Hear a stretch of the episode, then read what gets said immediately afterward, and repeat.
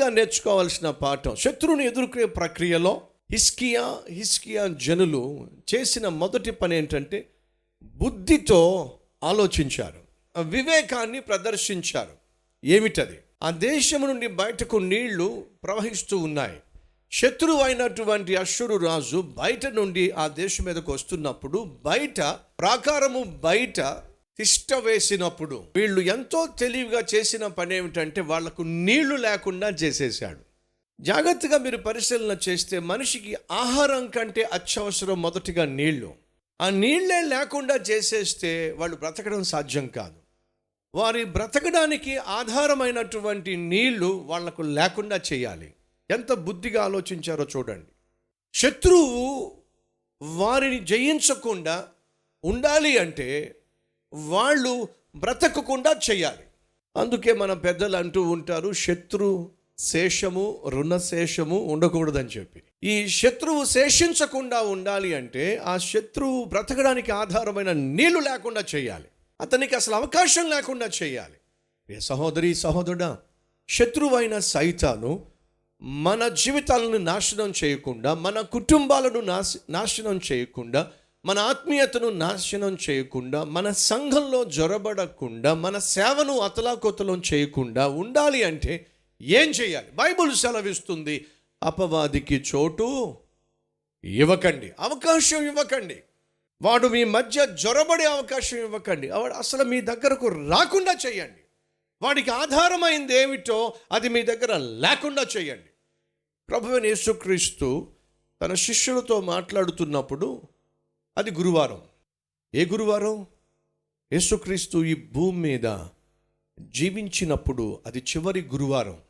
శుక్రవారం ఆయన సిలువ వేయబడుతున్నాడు. గురువారం రాత్రి శిష్యులతో యేసుక్రీస్తు బహు విస్తృతంగా మాట్లాడుతున్నప్పుడు సడన్గా యేసుక్రీస్తు అన్నాడు, ఈ లోక అధికారి వస్తున్నాడు, వాడికి నాతో ఏ సంబంధము లేదో, సైతాను నా దగ్గరకు వస్తున్నాడు కానీ వాడికి సంబంధించింది ఏది కూడా నా దగ్గర లేదో.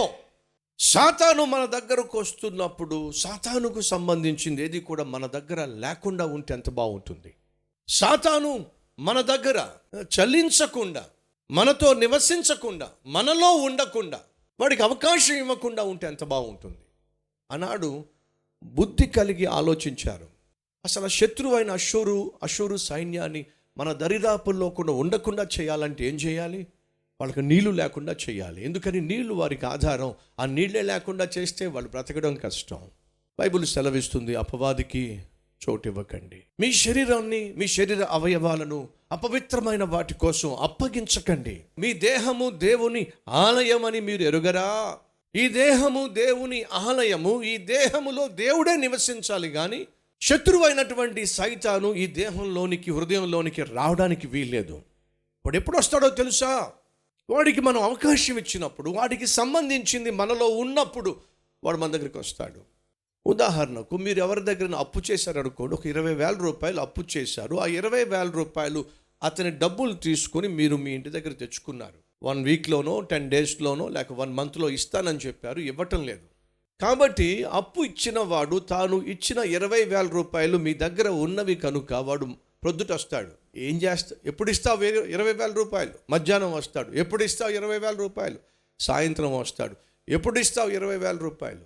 వాడు సోమవారం రావచ్చు, మంగళవారం రావచ్చు, బుధవారం రావచ్చు, గురువారం రావచ్చు, శుక్రవారం రావచ్చు, శనివారం రావచ్చు, ఆదివారం రావచ్చు. రావద్దు అని చెప్పడానికి నీకు వీలు లేదు. కారణం ఏమిటంటే వాడికి సంబంధించిన ఇరవై వేల రూపాయలు నీ దగ్గర ఉన్నాయి కాబట్టి. ఆ ఇరవై వేల రూపాయలు నువ్వు ఇచ్చేంత వరకు వాడు నీ దగ్గరికి వస్తూనే ఉంటాడు. కారణం ఏమిటంటే వాడికి సంబంధించి నీ దగ్గర ఉంది కాబట్టి. అర్థమయ్యే విధంగా చెప్తున్నాను. సైతానుకు సంబంధించింది ఏదైనా సరే నీ దగ్గర ఉంది అంటే వాడు వస్తూనే ఉంటాడు. కాబట్టి దేవుడు చెప్తున్నాడు, వాడు నీ దగ్గరికి రాకుండా ఉండుటకు, వాడికి అవకాశం ఇవ్వకుండా సైతానుకి సంబంధించిన వాటిని చంపేసేయండి.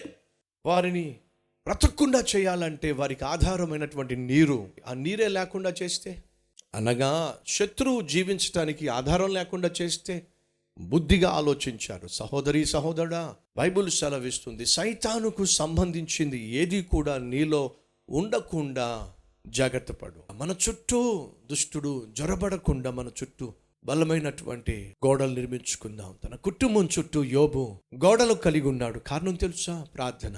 కారణం తెలుసా? బాధ్యత. ప్రతిరోజు పట్టుదలతో విడువక అర్థం చేశాడు. సహోదరా, సహోదరి, నీ కుటుంబం పట్ల బాధ్యత ఉంటే, నీ బిడ్డల పట్ల ప్రేమ ఉంటే, యోబు వలే ప్రతిరోజు ఉదయమునే దేవుని సన్నిధిలో మోకాళ్ళ మీద కనిపించు. అది నీ కుటుంబానికి క్షేమం, అది నీ బిడ్డలకు ఆశీర్వాదం. దేవునికి దూరం చేసుకున్నాం, క్షమాపణ కోరుదాం. ప్రభువా, నన్ను క్షమించు, నన్ను మన్నించు నాయన. బలహీనత ఏమిటో గ్రహిద్దాం. ఆ బలహీనతలలో దేవుడు బలాన్ని చూలాగున ప్రార్థిద్దాం. ఉన్న చోటే నాతో ప్రార్థనలు ఏకీభవిస్తారా?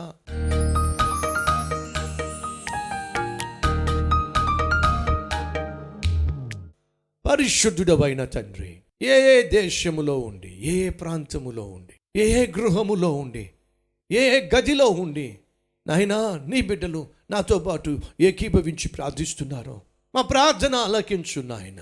అందరి హృదయాలు గమనించగలిగిన, గుర్తించగలిగిన దేవుడు నాయన, చేస్తున్న ప్రార్థన ఆలకించి మొదటిగా ఆత్మీయ బుద్ధిని మాకు దయచేయండి, వివేకాన్ని దయచేయండి. దుష్టునికి ఎక్కడా కూడా మా జీవితంలో చోటివ్వకుండా సహాయం చేయండి. మా చుట్టూ బలమైన దుర్గమును ప్రార్థన ద్వారా, ఆత్మీయత ద్వారా నిర్మించుకునేలాగున సహాయం చేయండి. యేసు నామం పేరట వేడుకుంటున్నాం తండ్రి, ఆమేన్.